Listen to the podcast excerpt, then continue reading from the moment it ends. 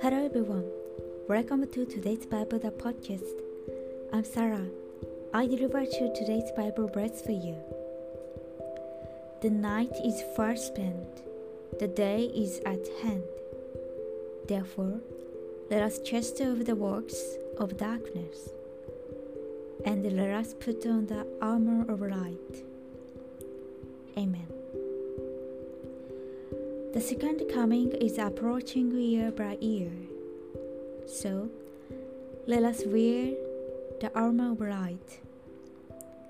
Gradually, as human sin spreads across the globe and the evil forces prevail, we need spiritual armor to fight them.